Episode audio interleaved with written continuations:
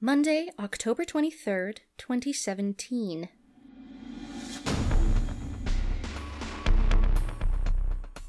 Once again, the family is falling to pieces, and once again, it's up to me to pick them up and glue them back together. If it weren't bad enough that everyone in town is still whining about. I can't even write his name without the bile rising. The Blossom Boy, Elizabeth, has been doggedly asking after her sister. That girl just won't leave well enough alone. I was putting away her laundry and rooting through her trash can when I found scrap pieces of paper she tore from her diary. And I know it was from her diary because I recognized the design of the margins from the last time I read it. They had little diagrams and theories, and it was all to do with the Blossom Boy. Pains me, as her mother and as a journalist, to see her talents so misused. If she only applied those sleuthing skills to something other than conspiracy theories, the places she could go!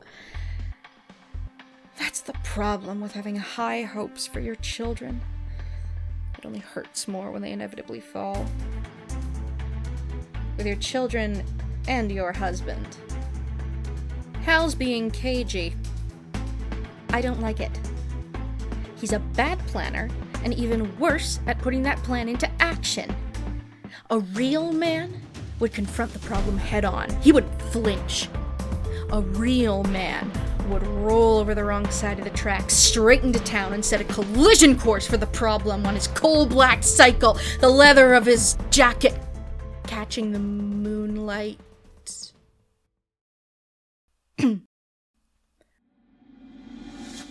just mean he wouldn't be so howl about it. While I was making the bed and digging through the pockets in every single pair of pants he owns, I found the corner of a piece of newspaper. It was about the Blossom Boy. But if anyone can get access to the news, it's us. I don't know why he feels the need to be so secretive about it. Does he not trust me? Maybe I should have invested in that hidden camera. Especially if Elizabeth keeps bringing that anemic jackass around. I think I'd even prefer Archibald, lunkhead though he is. At least with him, I know he wouldn't try and pull anything funny or incessantly quote Faust. It's incredible how far the apple can fall from the Jones tree. I wish I could say the same for the Blossoms. God, but if that wretched family could spawn anything other than demonic carbon copy redheads, we'd all be better off. And twins, no less. They clearly didn't even want one of them. I suppose there is some poetic justice in that one being the one that stuck around. Polly still doesn't know about the boy. Thank heavens for small miracles.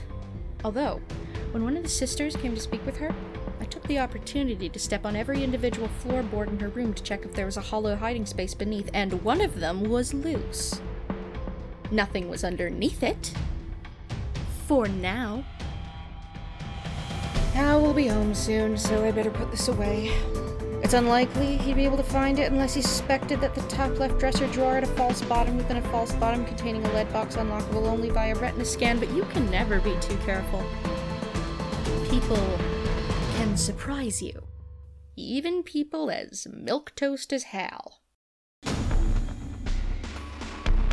I may have been a serpent, but at least I'm not a weasel.